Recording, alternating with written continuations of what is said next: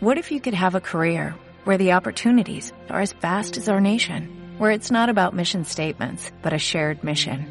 At U.S. Customs and Border Protection, we go beyond to protect more than borders, from ship to shore, air to ground, cities to local communities. CBP agents and officers are keeping people safe.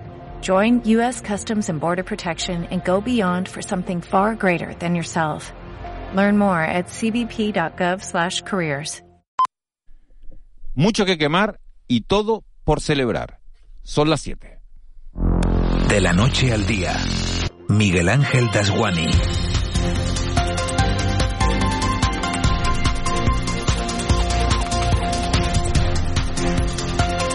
¿Qué tal? Buenos días. Este jueves mil y una hogueras iluminarán la noche en las ocho islas y volveremos a celebrar por todo alto la víspera de San Juan, una tradición pagana que tiene su origen hace 8.000 años con los primeros cultos solsticiales.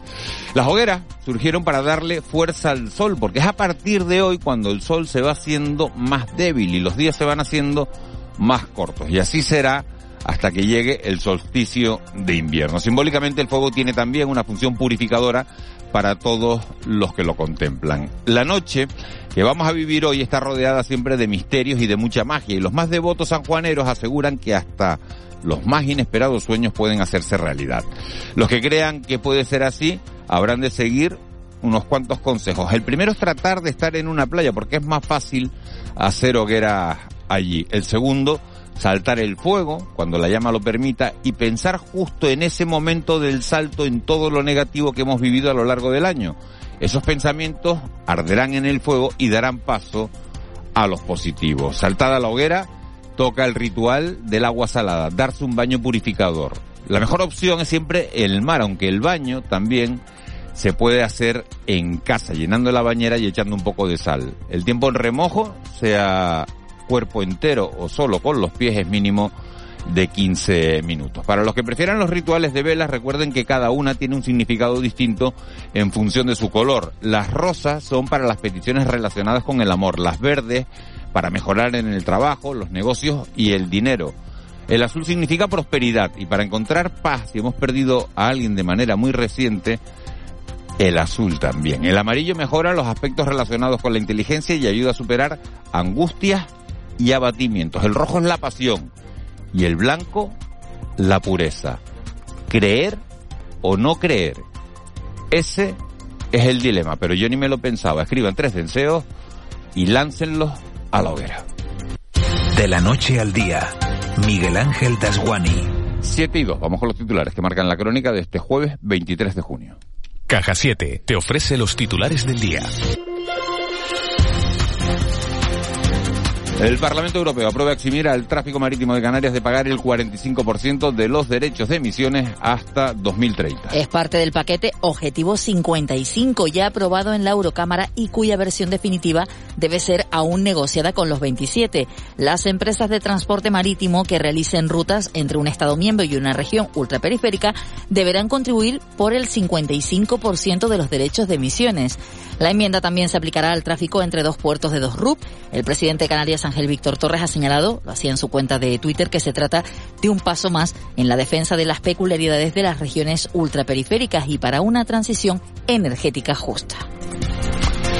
Canarias no se beneficiará por ahora de la rebaja del IVA a la electricidad anunciada por Pedro Sánchez. Recordemos que en las islas el impuesto propio, el IGIC, está ya al 0% para la electricidad. Antonio Olivera, viceconsejero de la presidencia en Canarias no, no, no, tendría impacto aunque hubiéramos tenido no que fuera equivalente. Lo tenemos en el mínimo posible, que, que es el cero, y, y, hemos adoptado pues todas las medidas que estaban en nuestra mano también para abaratar el precio de, de la luz, ¿no? Sin lugar a dudas, esa decisión no va a afectar a Canarias. En los sanitarios, se lo venimos contando, Canarias es una de las comunidades autónomas con mayor tasa de incidencia de toda España. Así lo ha sostenido el presidente del Consejo Canario de Colegios Oficiales de Enfermería, José Ángel Rodríguez. Después de conocerse los últimos datos, recordemos casi 3.000 en mayores de 60 años. Por eso, y ante la proximidad de los carnavales en Santa Cruz de Tenerife, llama a la responsabilidad ciudadana. Estamos junto con Madrid en los datos más altos porque nos está tocando, o sea, no es por nada especial, o sea, eh, esto funciona como una ola, o sea, cuando hay muchos contagios según la variante, pues contagia más, o sea, no es nada espectacular en ese sentido, pero, pero sí que, bueno, quizás hemos disminuido mucho las medidas estas de higiene, de lavado de manos, de mascarillas, y bueno, pues que ha aumentado el, el tema, pero hay que volverlo a disminuir.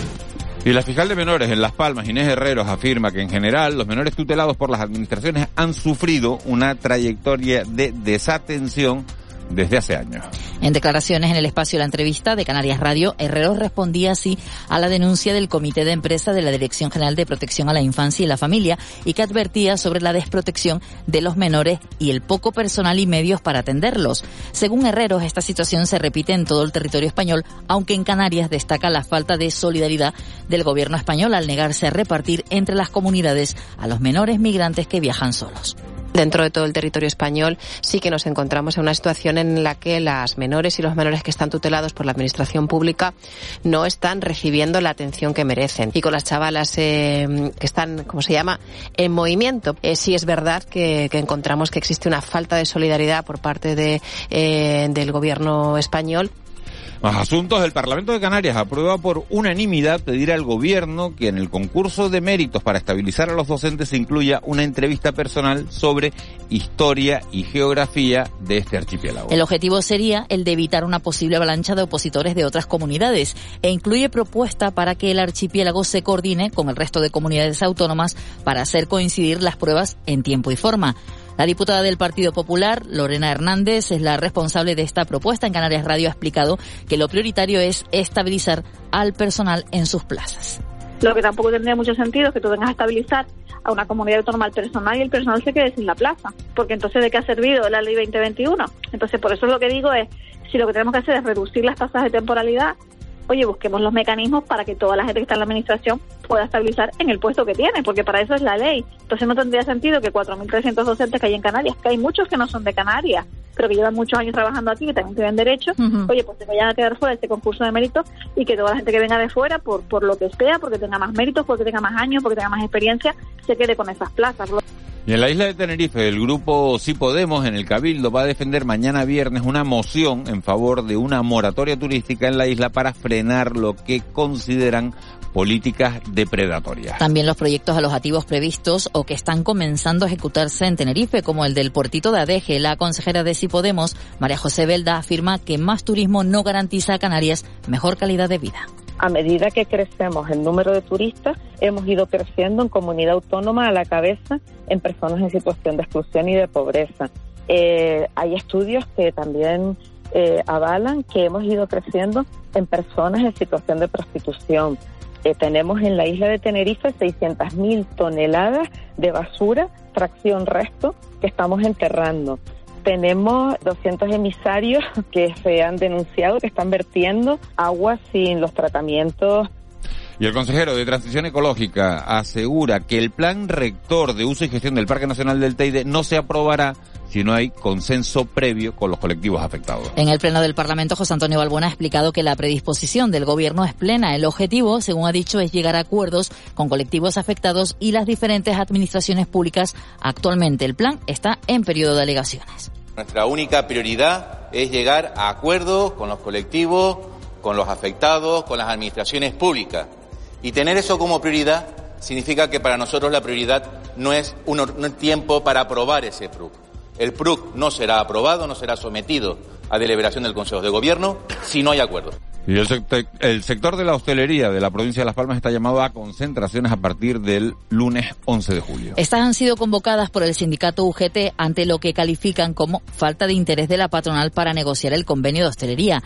El principal escollo se encuentra en las mejoras salariales. Francisco González, vicesecretario general de Política y, y Política Sindical en UGT en Canarias, ha explicado que a pesar de la subida del IPC y los buenos datos del sector turístico, los sueldos no se han movido desde 2019 las empresas pueden subir precios a sus clientes, pero no precisamente para pagar más salarios, porque los salarios llevan dos años y medio del 2019, el mismo salario del 2019.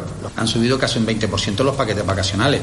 Fuera de Canarias, un terremoto en el este de Afganistán deja al menos mil muertos y más de 1.500 heridos. Las víctimas podrían ser muchas más, ya que esos datos son solo de una de las regiones afectadas. El temblor de magnitud 5,9 en la escala de Richter se registró durante la noche del martes en el este del país y fue seguido de una réplica de 4,5. El epicentro se ha situado a 10 kilómetros de profundidad y a unos 46 kilómetros de la ciudad de Host, cerca de la frontera entre Pakistán y Afganistán. Y de vuelta a las islas hay que decir que después de dos años de pandemia, hoy es un día importante. Vuelven las hogueras de San Juan y el carnaval sale a la calle. Las islas se llenan por un lado de hogueras en esa noche mágica. Televisión Canaria va a retransmitir en directo la especial noche, la especial noche de San Juan, una cita que comenzará a las 10 y 25 desde la playa de las canteras en Gran Canaria, volviendo así a convertirse en el epicentro de este tradicional evento suspendido desde el año 2019 y que este año conmemora el 544 aniversario de la fundación de la capital. En Tenerife, Santa Cruz vive la primera noche de su carnaval en la calle con el entierro de la COVID, ya que la sardina ha sido indultada este año. Y otra cita importante este jueves es en la Orotava, que se celebra el Día Grande de las Fiestas del Corpus. Una cita llena de costumbre y de tradición en la que 35 alfombras florales recorren ya el casco antiguo de la histórica Villa del Norte de Tenerife, además del magno tapiz del ayuntamiento realizado con arenas del Teide y este año como curiosidad también con las cenizas del volcán de La Palma. A partir de las seis y media de la tarde podrán seguir el encuentro religioso en la infractava Corpus Christi de la Orotava a través de la televisión canaria. Dicen que si viajas solo llegarás antes, pero si lo haces bien acompañado, llegarás más lejos. Abrazar nuestras raíces nos ha hecho llegar hasta aquí. Alcanzar nuevas metas será posible gracias a ti. Caja 7. 60 años guiados por grandes valores. 7 y 11, vamos ya con la actualidad del mundo del deporte. Nadal, que sigue preparándose para Wimbledon, vuelve después de tres años y parece que está bastante recuperado de esa lesión que arrastra el jugador balear. Y aquí todos pendientes de ese sorteo que se va a celebrar hoy del calendario de primera y segunda división para la próxima temporada. Moisés Rodríguez, muy buenos días. Buenos días, Miguel Ángel. Marcha a buen ritmo la campaña de abonos de la Unión Deportiva Las Palmas, que contabiliza ya 2.030 altas tras cinco días desde que se iniciase la misma. Esto se traduce en una media de 400 abonados diarios. El centrocampista Fabio González, que recientemente amplió su contrato con la Unión Deportiva Las Palmas hasta 2025, habla sobre los objetivos que deben marcarse la próxima temporada después de haberse quedado este año a las puertas del ascenso con 70 puntos. Lo mínimo que nos van a pedir es es más de 70 y, yo creo que los refuerzos que van a venir, manteniendo el bloque del año pasado, yo creo que lo vamos a conseguir. En el Club Deportivo Tenerife, primeras despedidas, los delanteros Mario González y Andrés Martín, que llegaron como cedidos en el mercado de invierno, regresan a sus respectivos clubes, Braga y Rayo Vallecano. Ambos han publicado mensajes en las redes sociales diciendo adiós al club y a la isla. Recuerden, por cierto, que esta tarde se sortea el calendario de primera y segunda división para la próxima temporada.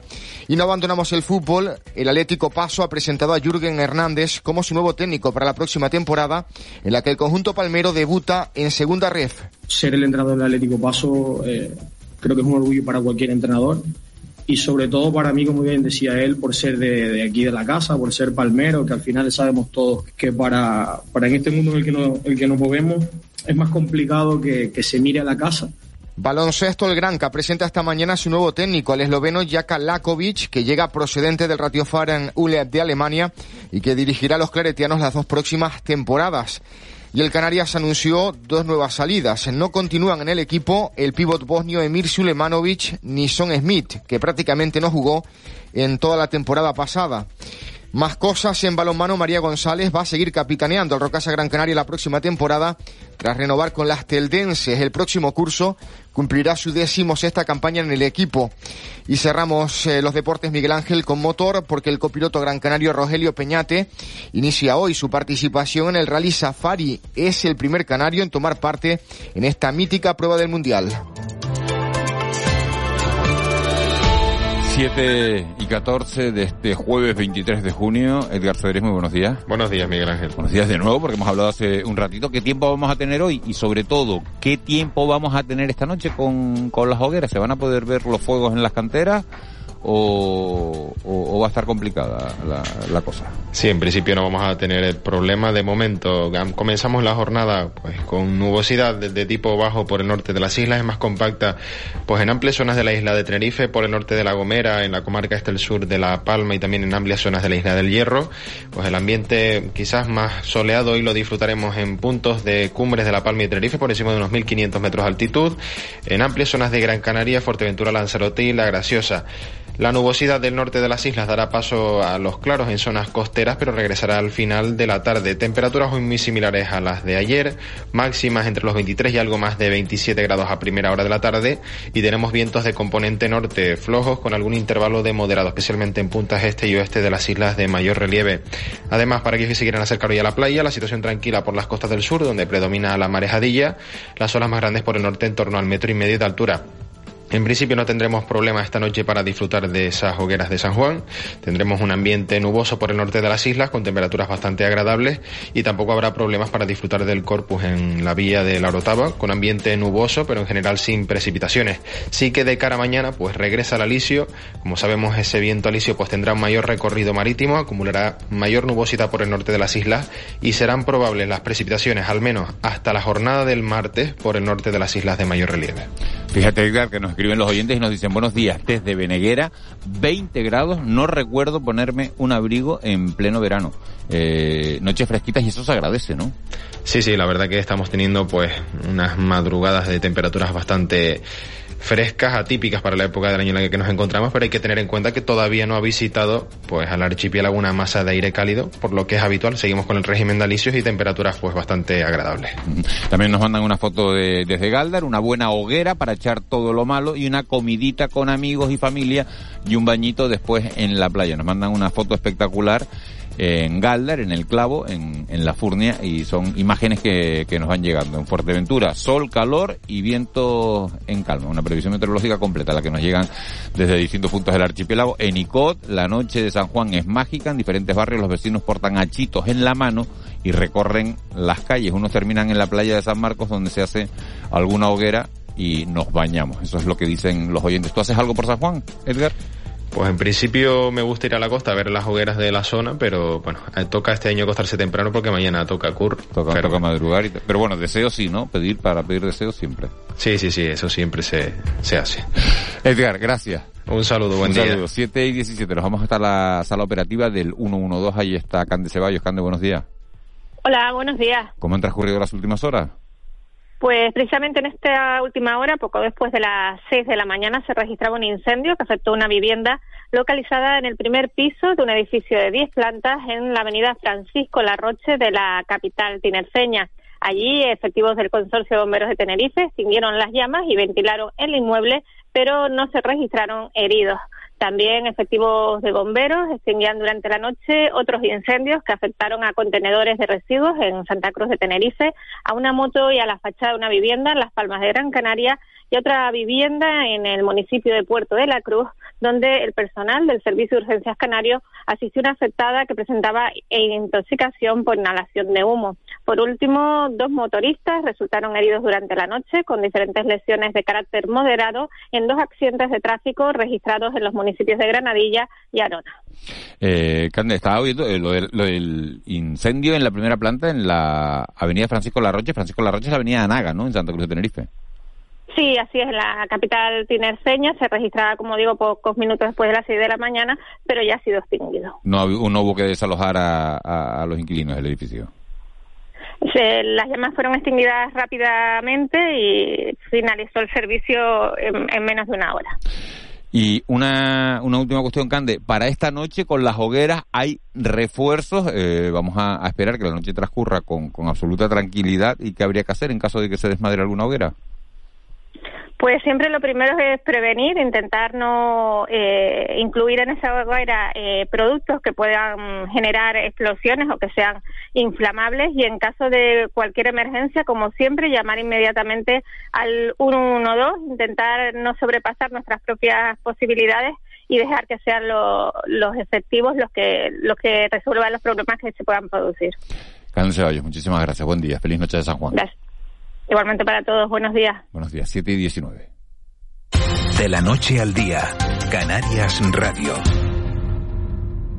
Vuelve a McDonald's el nuevo McFlurry de M&M's. Una combinación de tu helado favorito con deliciosos M&M's rellenos de cacahuete y chocolate. Pero eso no es todo. Tus M&M's pueden ir acompañados del sirope que más te guste para que lo disfrutes aún más. Solo en tus restaurantes McDonald's de Canarias.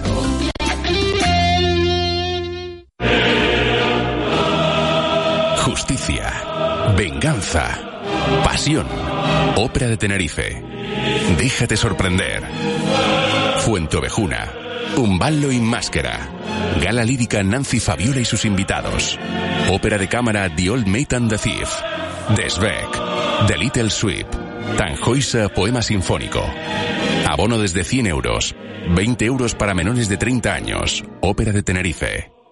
En Cristalam tenemos la solución definitiva para el exceso de calor en edificaciones. Nuestras láminas de control solar 3M para cristal con una reducción térmica de más de un 80% y libres de mantenimiento son eficiencia energética en estado puro. Sin obras, sin cambiar los vidrios. En exclusiva en Canarias. Solo en Cristalam. Visítanos en cristalam.com. Activa tu experiencia, descubre Canarias. Vive 365 días de aventura en la naturaleza reservando en activatuexperiencia.com.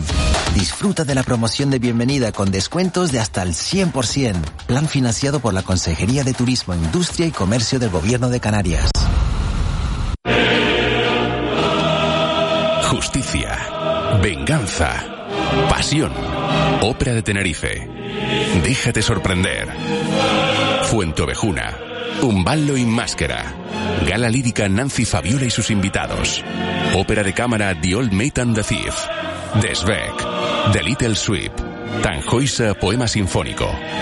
Abono desde 100 euros. 20 euros para menores de 30 años. Ópera de Tenerife. Este verano vive un jardín de emociones en Hotel Jardín Tesina. Déjate llevar por los mejores sabores de la cocina canaria en La Gomera y disfruta de la gastronomía kilómetro cero en nuestros restaurantes. Reserva ya en jardín-tesina.com o agencias de viajes. Hotel Jardín Tesina. Diferente por naturaleza. De la noche al día, Canarias Radio. El Contrapunto. Ángeles Arencibia y Juan Manuel Betencur. 721, Juan Manuel Betencur, buenos días. Hola, muy buenos días, ¿qué tal? Ángeles Arencibia, buenos días. Muy buenos días. Estás en la ciudad grande, en la ciudad más multitudinaria, en las hogueras de San Juan. Las Palmas de Gran Canaria, 150.000 personas normalmente eh, cada 23 de junio. He leído que se espera eh, 100.000, no sé. Eh, me imagino que, esta, que estas previsiones son, bueno, que, que, que no, no, se puede saber, ¿no? Cuánta gente se va a animar, pero yo, yo espero que vaya muchísima gente, claro, es que... Eh, después de dos años de, de, después de pandemia, dos años... ¿no? Eh, y después la oferta es muy buena, el programa que hay, ¿no? Hay conciertos en los dos, en las dos puntas de la playa, los fuegos artificiales y, y sobre todo las ganas, ¿no? Y después la organización, bueno, pues hay, hay 50.000 plazas de guaguas, en fin, que, para, para, que, que, pinta, pinta, pinta, pinta bien. Para pinta la bien. gente, para la gente Ángeles que, que no ha estado nunca, que no ha tenido la suerte de estar nunca en, en, en la playa de las canteras un 23 de junio eh, por la noche, ¿qué se encuentran? Bueno, pues eh, se van a encontrar mucha gente, muchas ganas de fiesta. Eh, bueno, el, el, el aliciente de estar a la orilla, a la orilla no. El, no, en la, en la, arena de la playa no hace tiempo. El, aliciente de estar a la orilla de la playa. Mucha gente, eh, eh, bueno, se reúne en pandillas. Eh, algunas personas, pues, eh, pues llevan un, una neverita, ¿no? Y toman allí una bebida o, o, algo de comer y tal. Los restaurantes de toda la zona, todos los bares, la gente queda a cenar antes o a tomar algo antes. En fin, eh, la ciudad es como si la ciudad se, tras, se trasladara, ¿no? Y a esa zona del istmo y, y, hay muchísimo ambiente, muchas ganas. Y después los fuegos artificiales que suelen ser espectaculares. Son... Eso te iba a decir, que el punto culmen son los fuegos, ¿no? ¿A sí, qué hora son los fuegos? Pues a medianoche. A medianoche. A medianoche los conciertos, estaba viendo que empiezan desde las nueve de la noche, pero los dos conciertos así más llamativos que son eh, Bustamante en, en la puntilla y la Orquesta Mondragón en la zona de la CICER, que es la zona del auditorio, que yo lo llamo, sigo llamando, ¿no? Como se llamaba antiguamente, es también a las 10. Y bueno, la orquesta Mondragón, que es al que yo pienso ir, eh, ¿Está Gurruchaga todavía por ahí? Sí, sí, sí, sí, me apetece muchísimo. Hay una entrevista hoy de, de Gurruchaga, yo la he leído en la provincia. Nada, que está el tío en plena forma, ¿no? ¿Cuántos años tiene Gurruchaga? 60 y... Me parece que leí que eran 63, ¿eh? 60... ¿eh?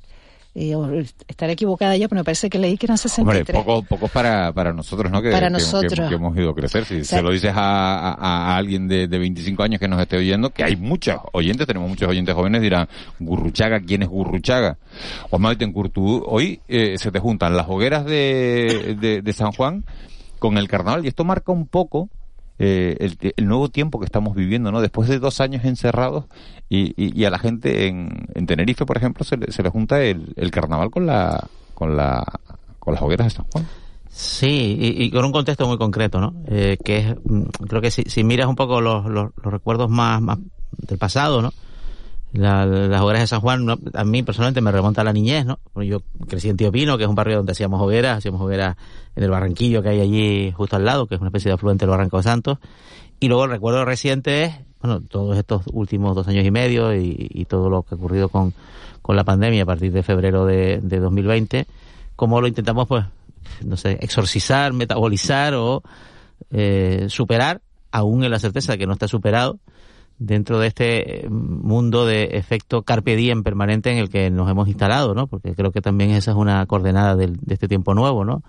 Gobernado por la incertidumbre, ¿no? En ese sentido, esta fiesta llega como en un momento de inicio de verano, que es un verano, pues, pues prometedor, en la certeza, insisto, de que en el horizonte hay, hay dificultades, eh, como mínimo, eh, y algunos temores, ¿no? Entonces vivimos unos tiempos muy raros, el mundo está cambiando y, y, y, las fiestas también un poco también se hacen eco de ello, ¿no? También son un, reflejo de la necesidad también de, encontrarnos con nuestra parte más, más lúdica. Dicho esto, yo no voy a estar en el carnaval hoy porque voy a estar en, en, Gran Canaria, así que me podría hasta acercar a ver ese espectáculo de la, de la playa de las canteras que nunca, que nunca he contemplado. En el caso de Tenerife, la cita de la noche de San Juan, eh, más allá de que hoy haya carnaval en Santa Cruz también, por supuesto que, que, que hay que verlo, ¿no?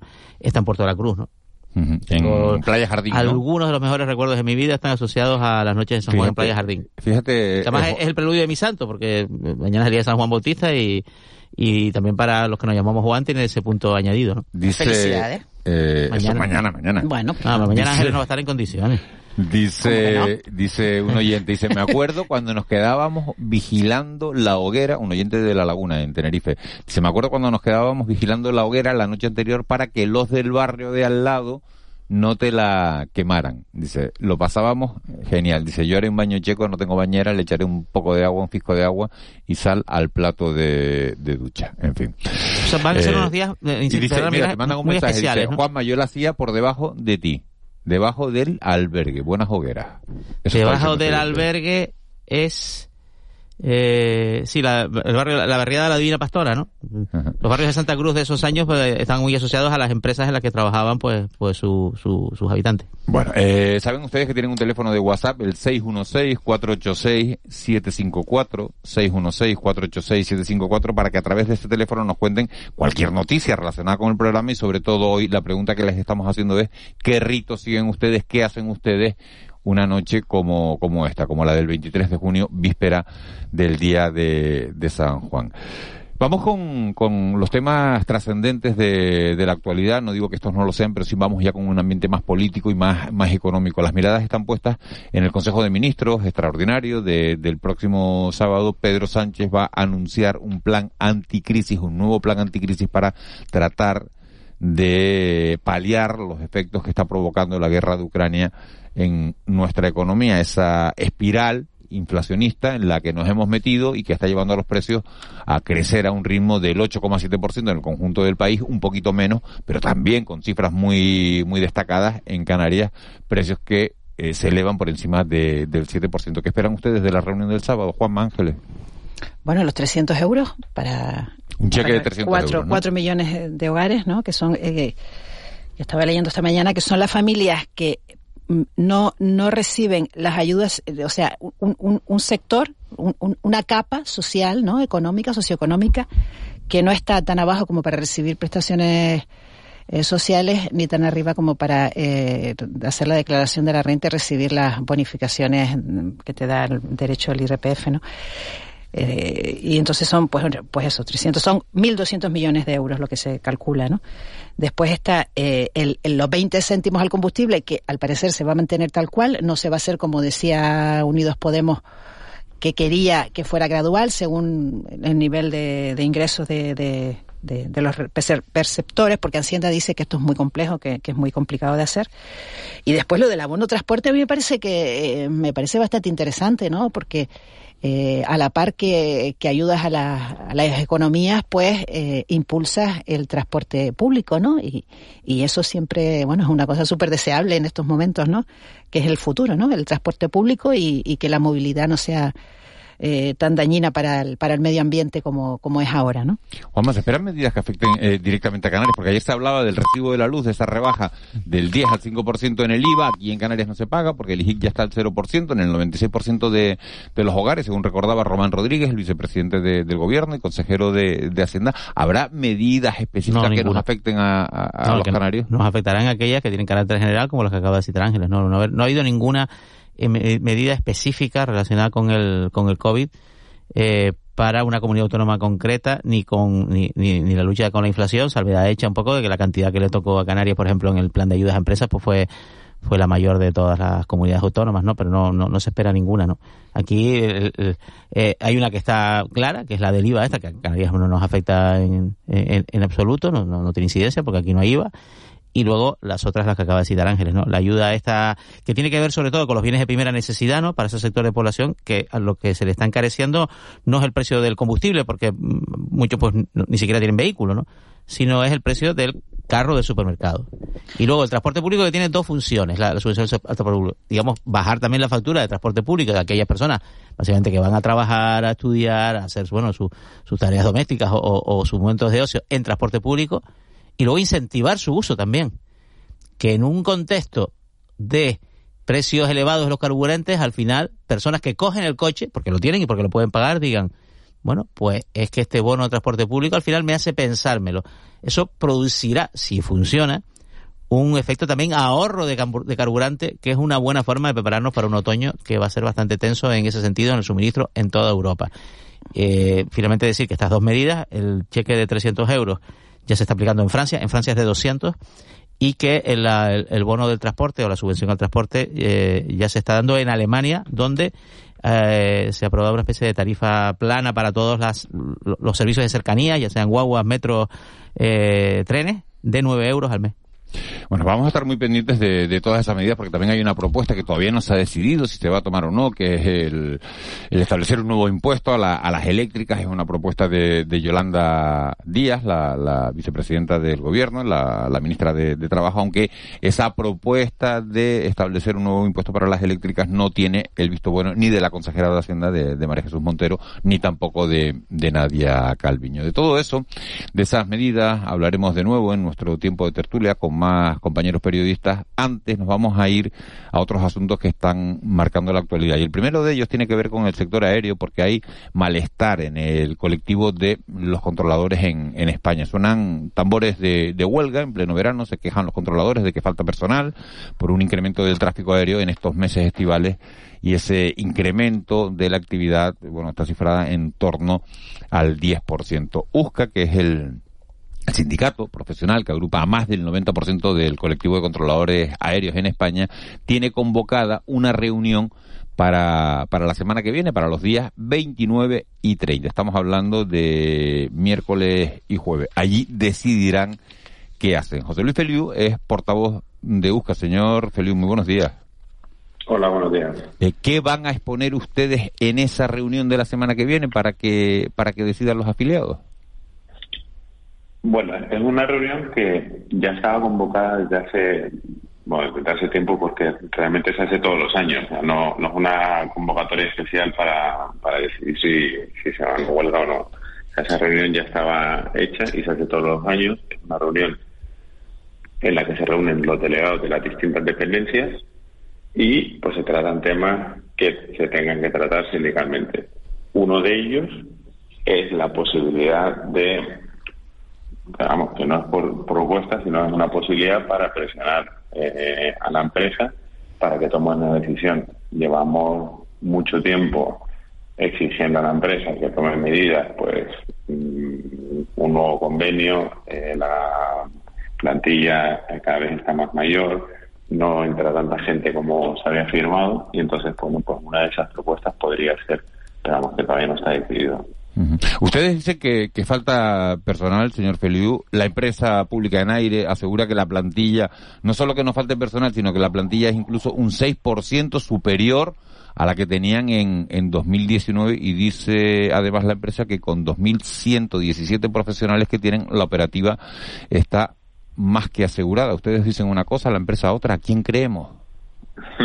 bueno, eh, las estadísticas y los números siempre se pueden maquillar, ¿no? No vamos a entrar, o sea, nosotros tenemos unos datos, como, como bien dices, y la, y la empresa dice otros. Eh, también la empresa, mm, bueno, no, no tiene mucha fama de, haber dicho la verdad, ¿no? Nosotros sí que tenemos ahora eh, las sentencias de 20 juzgados que nos han dado la razón. Entonces, bueno, o sea, si entras en cifras ellos pueden decir una cosa, nosotros otros. Lo que sí que es verdad, y eso eh, te lo garantizamos, que somos los que trabajamos, es que tenemos mucho menos descanso que cualquier otro controlador de Europa. Nosotros llegamos a trabajar hasta seis días, siete días seguidos y luego descansando uno. Eh, tenemos eh, la plantilla más antigua también, como te decía antes, hay controladores que trabajan hasta los 65 y más años y gente que se quiere jubilar pues a una edad que en Europa es normal, que es en torno a los 58, 59 y aquí no te dejan porque falta personal. Entonces, eso, eso es verdad, eso es mm, verdadero y, lo vimos todos los días. Y ya entrar en números, pues lo que te decía, se puede maquillar o puede decir, había un acuerdo de bases que se firmó en el año 2018 y, y bueno, pues nosotros exigimos que se, que se cumpla ese acuerdo de bases que permite la entrada de, de más controladores para poder eh, tener más gente y así reducir el estrés y la fatiga que causa tanto trabajo, ¿no? Claro, es que eh, usted entenderá que todo lo que está diciendo asusta, ¿no? Porque estamos en una comunidad autónoma que vive del transporte aéreo, que vive de que, de que lleguen turistas y que lleguen por vía, por vía aérea. Y un controlador, eh, para la gente que no se maneja mucho en el mundo de, la aviación, hay que decir que tiene mucha más responsabilidad incluso que un piloto de un avión, porque un piloto de un avión lleva eh, a 200 pasajeros eh, dentro del avión. Eh, y sin embargo un controlador está jugando con está jugando está trabajando con, con a lo mejor cuatro corríjame usted si me equivoco con cuatro con cinco o con seis aviones a la vez. De ahí la importancia de la de, de la que estamos hablando. Entiendo señor Feliu que, que si ustedes van a la huelga la seguridad siempre queda garantizada y lo que se haría sería reducir el número de operaciones no bueno, sí, no, no vamos a comparar si tenemos más o menos responsabilidad con un piloto o que otro. desde luego, lo que sí que tenemos bastante porque llegamos a controlar bastante más de seis, llegamos a controlar hasta dos aviones en un, mismo en un mismo franja horaria, en un mismo momento, ¿no? Del tiempo. Pues dos aviones a 200 a 200 pasajeros. ya, entonces, bueno, eh, Sí, sí, pero en Canarias, sí, eh, sí, además no, no es convocarla, lo que te quería decir, no es convocarla porque es ahora en verano, o sea, nos llevamos bastante tiempo y, como te decía, la reunión es mm, bianual. Hay una, esto se llama Comité Interdependencia, para nosotros trabajamos en sitios distintos y, y, los, y delegados, cada comunidad, pues los de Baleares tienen una una problemática con su región en Cataluña, en Madrid, en Santiago, en Canarias, pues está todo disperso. Entonces, una vez al año se juntan y se hace un proceso, una puesta en común y, se ve la problemática distinta. Sí, ahora que es en verano, pero no, no, es por ser verano y por fastidiar los pasajeros, ni mucho menos, no, no tiene intención, ni mucho menos. O sea, son medidas para presionar a la empresa y seguir viendo. Señor Feliu, eh, buenos días. Usted sabe, el transporte aéreo es tan estratégico para cualquier economía, pero bueno, para la de Canarias es obvio, ¿no? Que las protestas de los controladores o las huelgas de controladores, que no son tampoco las huelgas más populares del mundo, vamos a decirlo de esa manera, eh, mm, suelen acabar con reacciones expeditivas de la administración, la última en 2010, como usted recordará perfectamente. ¿cómo, ¿cómo, afrontan ustedes la posibilidad de, que esto se, se, enquiste y acabe, bueno, con, situaciones un poco extremas? Porque al estado de alarma como que se le ha quitado también el miedo a todo el mundo, ¿no? Se, han dado de, estado, se han decretado estados de alarma en este país, pero vamos, mm, como si fueran café con leche, ¿no? Bueno, el, el, matiz aquí es que en el 2010 no convocamos ninguna huelga y no hubo ninguna huelga. O sea, eso que ha quedado demostrado, como te decía antes, en, en más de 22 juzgados. Entonces, eso no fue una huelga, fue una cosa distinta, un cierre que hizo la empresa porque tenía otros intereses, que entre otros era privatizar a ENA como se hizo. Eso se nos puso a nosotros de excusa que era una huelga. Nosotros, como controladores, no hemos hecho una huelga desde el año, no te sé ni decir, o sea, no, no ha habido huelgas de controladores. Ha habido convocatorias de huelga hace a lo mejor cinco años hubo una convocatoria, después también para presionar por el nuevo convenio. Nosotros tenemos un convenio que fue eh, el laudo que se hizo a raíz de esa sierra patronal en el 2010. El convenio nuestro es del año 2011, tenía 11 años. Un convenio que tenía una vigencia de tres años prorrogable. Entonces se ha ido prorrogando, se ha ido prorrogando y nosotros todavía tenemos ese convenio que, mm, como te decía antes, tiene unos descansos muchísimo inferior a la media europea. Entonces, cada vez que hemos ido negociando, hemos intentado negociar con la empresa desde el año 2011.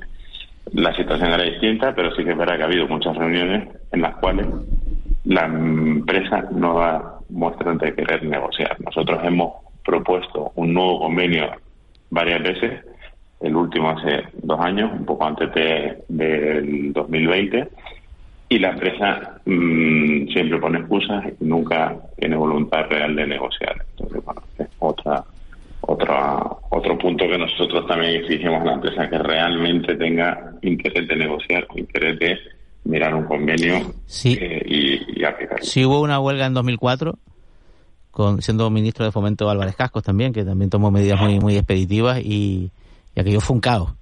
Aquello recuerdo que tenemos, ya ha pasado tiempo, ¿eh? 18 años, fue realmente un caos y al final, pues, pues, digamos, al colectivo de controladores aéreos le dijeron un, poco de todo, ¿no? Bueno, sí, las huelgas no son populares porque mm, eh, siempre se ve gente afectada, pero es una, bueno, no, no me acuerdo de esa del 2004, pero al final, eh, como decía, sí que es un sector estratégico, pero vamos, la, la intención nunca, si se hace una huelga, aparte que nos pone unos servicios mínimos que son eh, bastante exigentes, eh, nunca, nunca es perjudicar al, usuario, obviamente. Eh, señor Feliu, buenos días. acaban de comentar los sucesos de, diciembre de 2010, cuando se decretó, se cerraron el espacio aéreo y, se, el gobierno decretó el estado de alarma. la sentencia, la última sentencia creo que es de hace muy poquito, ¿no? Un, par de meses que asuelve ya a, a 131 controladores. Eh, y ahora eh, el, sindicato, eh, su sindicato ha presentado una querella contra alguno de los de los responsables de AENA en aquel momento. ¿Puede explicar brevemente esta querella qué es lo que qué es lo que intenta demostrar o qué es lo que lo que lo que quiere corregir? Buenos días. Eh, bueno, mm, la querella eso es un poco más jurídico, más de lo que yo te pueda comentar, pero sí que es verdad que si esas sentencias nos han dicho que los controladores no fuimos responsables de ese cierre de espacio aéreo, habrá alguien que, que fue responsable. Entonces, se quiere con esa querella demostrar quién fue o que se investigue quién fue el responsable. Nosotros no tenemos la posibilidad de cerrar el espacio aéreo, nosotros trabajamos y, hay muchos mandos por arriba. Pues alguno de esos mandos daría la orden para que se cerrara el espacio aéreo, para que no entrara ningún avión en el espacio aéreo español. Y otra cuestión, eh, usted ha dicho que la plantilla es cada vez mayor, mayor de edad, ¿no? De, de, eh, edad y que, y que no les dejan jubilarse a la edad que en, que en otros países de Europa es, es, habitual. Eh, y que, y que faltan controladores, ¿no? Ese es el, problema, que faltan controladores.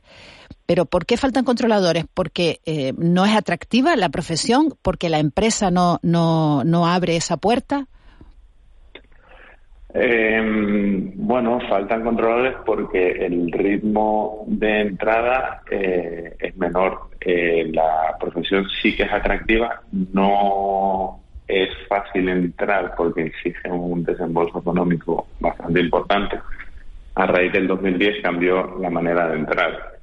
Antes se hacían unos exámenes y luego la formación estaba becada, o sea, te daban la formación y una vez aprobada esa formación se entraba en, en lo que es la empresa de navegación aérea. Ahora esa formación la paga el estudiante en torno a 70, 80 mil euros.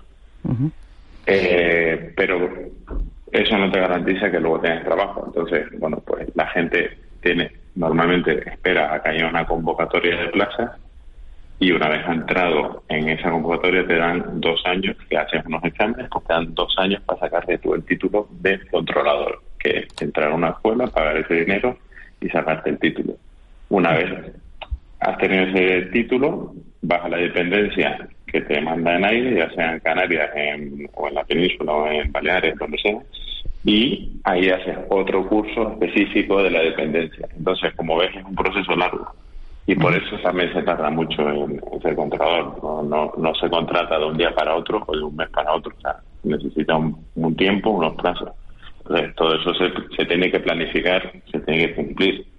Y claro, pues se tarda tiempo y en todo ese tiempo pues la gente se jubila, hay bajas, hay maternidades, hay permisos que, que no hay permisos que no han estado mm, eh, que se lo solicita la gente y, no te lo conceden durante mucho tiempo. Y entonces, bueno, pues la, la gente también cada vez está más mayor, como te decía, hay fatiga, hay un estudio de que se hizo la empresa mismo para ver cuál es el grado de fatiga y de estrés y hay le dijeron que tienen que tomar medidas inmediatas. No han tomado ninguna medida referente a ese estudio. Pero es una, es una profesión eh, atractiva, ¿no? Al menos el común de los mortales pensamos que, que ustedes son los privilegiados. ¿Cuánto gana un, controlador? Bueno, privilegiado depende, o sea, y el dinero tampoco es, es una profesión que a, todos los que la practicamos sí que nos gusta, nos encanta, pero también te supone un gran sacrificio personal trabajar fines de hay que estar dispuesto a trabajar fin de semana, hay que estar dispuesto a trabajar en Navidad, fin de año, en Semana Santa, en verano, no te puedes coger en verano un mes de vacaciones o 15 días. Entonces, realmente no es lo que se gana, sino lo haces por la profesión. Y hay gente que le gusta, está claro, pero también tiene un sacrificio personal. Bueno, como otras profesiones. Yo le preguntaba si quiere decir... ¿Cuál es el salario bruto sí, ¿cuál es el salario? bueno, están públicas las tablas, que no te sé decir, no, no todos ganan lo mismo cuánto gana un futbolista, bueno, lo mismo cuánto gana un periodista, depende de la dependencia, depende del cargo, depende de muchos factores. Pero un salario, el salario medio de un controlador, usted no nos lo puede decir, siendo siendo portavoz de Busca. Te puede, si te puedo decir que está en las es que es público, o sea, eso sí. pero es público, pero no lo sabemos. Y yo le pregunto, ¿nos puede decir el salario medio de un controlador? O, no se puede decir. O, dónde lo miramos. o tenemos que ir a mirarlo. Es, que no hay. A ver, yo, yo te puedo decir que, si te quieres una cifra, 3.000, 4.000, 5.000, es que no, no hay. Entonces, los controladores estos que te decía, además, que entran en la empresa, han hecho una doble escala salarial. Es que es más complicado porque los que entran nuevos, encima les, de haber pagado los 70.000 euros, entran cobrando lo que es un 80% de, eh, bueno, mentira, es un 60% primero, luego un 80% y luego hasta que no pasan 5 años no llegan a cobrar el 100%. Entonces tenemos gente joven trabajando, haciendo el mismo trabajo y que durante los primeros 5 años no vayan a ganar el toque. Los que entran nuevos, pues no, no te sé decir, pero también depende, no es lo mismo trabajar en Barcelona que en Canarias, más o menos es distinto. En torno a 2.500 puede ser si quieres una cifra, pero es que no, no es real. Entonces, mm, si te digo, te mentiría. No, bueno, pues si, no es real, no. Si no es real, no, no lo quiero. José Luis Lo que sí es verdad es que están mm, minorados, eso sí, porque dice, pues, depende de dónde estés, te pago de eso el 60%. Bueno, José Luis Feliu, portavoz en Canarias de, de Busca, muchísimas gracias por habernos atendido esta mañana. Nada, gracias a ustedes. Buen día. 7, y 48. Vamos con, con, otro, con otro asunto. Con otro asunto que, que genera mucho interés porque, fíjense, o por lo menos nos llama mucho la atención, porque hemos sabido eh, que en este, en este mes de junio hemos sabido que cinco canarios renuncian cada día a, a, una herencia. Cinco canarios renuncian a una herencia al legado que procede de un familiar fallecido. En 2021 esas renuncias marcaron un récord histórico en este archipiélago con 1.900 renuncias, es la cifra más alta desde 2007, que es cuando se empezaron a contabilizar estos registros. Y tenemos comunicación esta mañana con Alfonso Caballé, que es decano del Colegio Notarial de, de Canarias. Señor Caballé, muy buenos días. Muy buenos días. Eh, y quería preguntarle eh, por qué nos ha llamado la atención la cifra que lleva a una persona a renunciar a una herencia.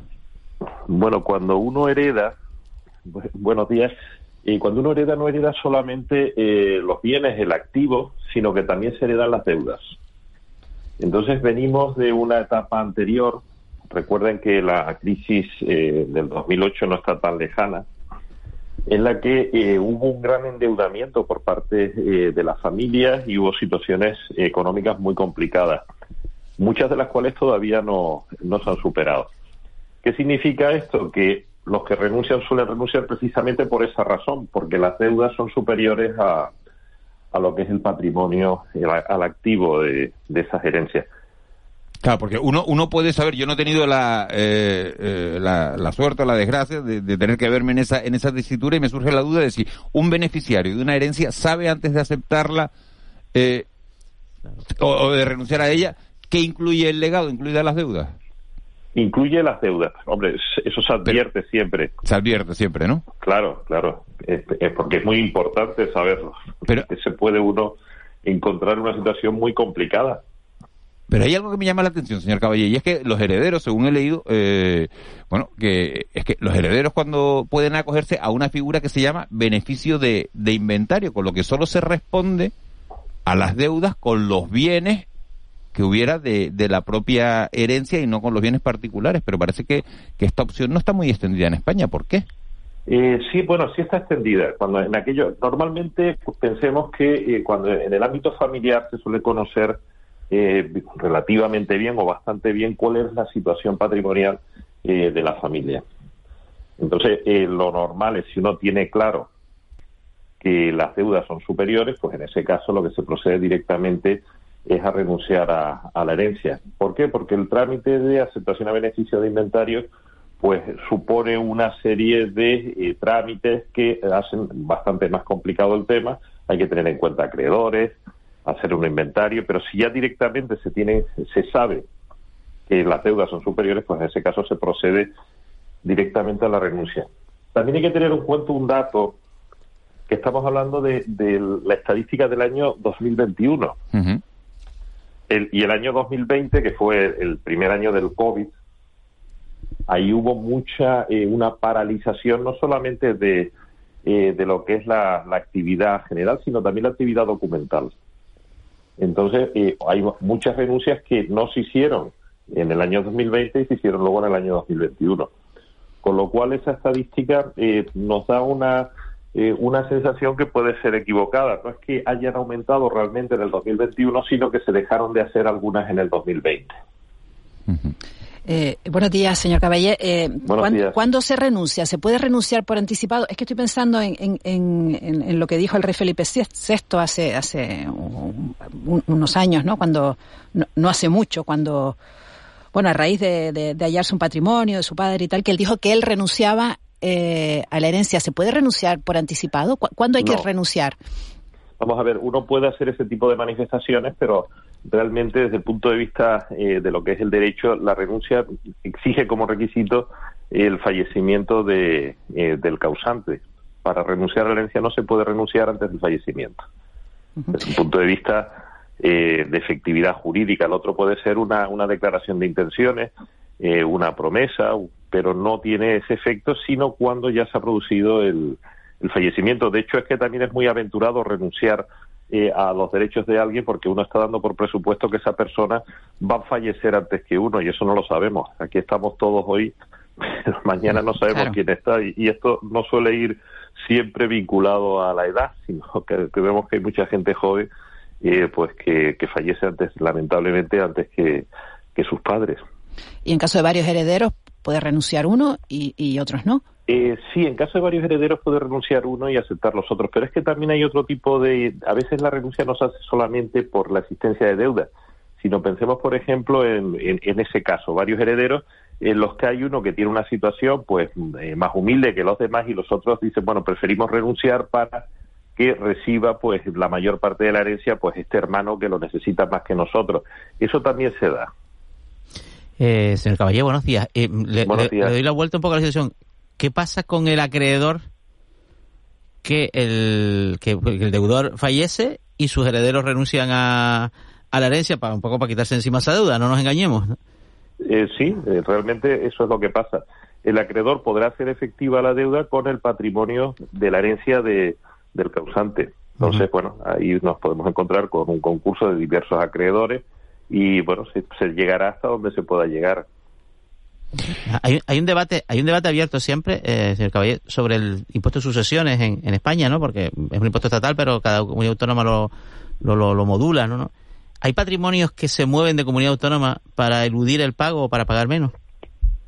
Pues sí, yo creo que esa, esa, esa intención desde el punto de vista fiscal eh, figura porque ahora mismo el tratamiento eh, por comunidades autónomas aquí en España sabemos que no es homogéneo y hay diferencias muy, muy sensibles y muy notables entre una comunidad autónoma y otra. Eso también implica a veces atraer eh, ciertos patrimonios de una comunidad a otra, incluso cambios de residencia y demás. En Canarias, por ejemplo, con esto que estamos hablando, el impuesto de sucesiones y donaciones estuvo bonificado al 99% entre 2016 y 2019. Ahora están exentas las herencias por debajo de los 300.000 euros y luego el pago es progresivo. Este cambio fiscal puede haber contribuido a que haya un mayor número de renuncias o a lo que acaba de preguntar Juan Betancourt de que algunos patrimonios se hayan ido a otras comunidades autónomas, señor Caballero? Yo, yo creo que ahora mismo ya las renuncias por tema fiscal no, eh, no se están dando porque estamos hablando, de, no es el mismo tratamiento que, en ese periodo anterior que mencionaban, pero eh, hoy por hoy la, la, percepción que, por lo menos la que yo tengo, no es que las renuncias se estén produciendo por tema, por motivo fiscal, sino se está produciendo pues por, por motivos a veces, principalmente por el tema eh, de deudas, pensemos, y esto es un, eh, las notarías son un termómetro de la realidad social y lo que está claro que hay bastante, todavía bastante endeudamiento dentro de las, eh, de las familias y también a veces pues por esos motivos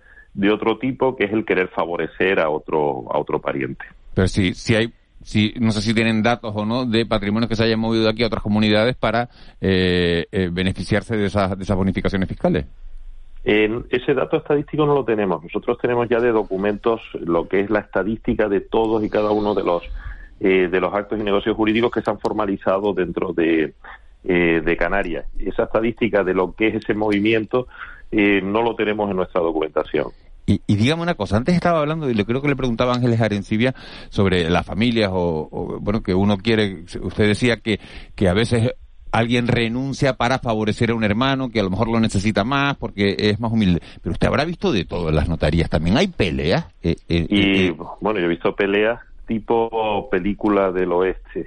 Y cuénteme una, pero ¿por qué se pelea la gente a la hora a, la hora de repartirse? Pues la percepción también mía es que a veces más que por el dinero suele ser por celos, por envidia y por bajas pasiones. No suele ser principalmente por eso. Este a este hijo lo querían más que a mí, cosas de este tipo que que vistas objetivamente nos pueden parecer incomprensibles, pero luego lamentablemente eh, ocurren en, la realidad. Los celos, las envidias, pues están presentes en, desgraciadamente en muchos ámbitos y uno de los que se manifiestan de una manera bastante cruda a veces es en, en este ámbito familiar. ¿Y, ustedes qué hacen ahí en ese momento? ¿El notario se queda mirando y ve la pelea? Bueno, eh, normalmente suelen ser bastante respetuosos dentro de la eh, de lo que es el despacho notarial, pero eh, por ejemplo esta que estaba yo recordando al principio, pues recuerdo que fue una pelea, pero ya fuera de la notaría, fue salir a la calle y empezar ahí una una pelea puñetazo limpio como como eso, como una película de estas del oeste las notarías que imponen un poco, ¿eh? hay que decirlo. Señor Caballé, eh, ¿están ustedes ahora a tope de trabajo porque hay muchas hipotecas? Porque hay personas que compran inmuebles para anticiparse a la anunciada subida de tipos de interés? Eh, bueno, eh, si hay baja actividad económica este año, yo creo que también deriva precisamente del periodo que hemos tenido de, de parón tan grande con, eh, con el COVID pero tampoco es un aumento que pueda uno decir que es espectacular. Si hay, si hay actividad económica en, eh, en este momento. Ahora mismo sí hay algunas prisas precisamente por el tema del, del cambio de tipo eh, de interés, pero también las entidades acreedoras no es como en los años anteriores, como en la época anterior al, eh, al 2008, que había demasiada alegría y demasiada facilidad a la hora de, de conceder créditos. hoy en día se lo miran mucho más, con, con bastante más, más cuidado y también se ha mejorado mucho en todo lo que es el tema de la transparencia y la información al ciudadano, que eso es muy importante. Señor Cabella, muy rápido, que no queda mucho tiempo. Eh, eh, ¿Hay muchos problemas por no hacer testamento? Eh, bueno, el, hoy en día se, se, ha simplificado desde hace ya años un poco más el trámite para el caso de no existir testamento, porque las declaraciones de herederos a estatus, si bien históricamente se hicieron en las notarías, luego pasaron a los juzgados, y hoy en día, desde hace ya años, se hacen décadas, se están haciendo en las notarías, y eso pues quiera uno que no pues se simplifica y se agiliza bastante eh, bastante el trámite. La ventaja de eh, lo que el costo eh, de, la documentación y la conservación del documento, pero eh, facilita lo que es la intención, qué es lo que quería el, causante, se ajusta más a la voluntad, mientras que la declaración de herederos For the ones who work hard to ensure their crew can always go the extra mile. and the ones who get in early so everyone can go home on time. There's Granger, offering professional grade supplies backed by product experts so you can quickly and easily find what you need. Plus, you can count on access to a committed team ready to go the extra mile for you. Call, clickgranger.com, or just stop by. Granger, for the ones who get it done.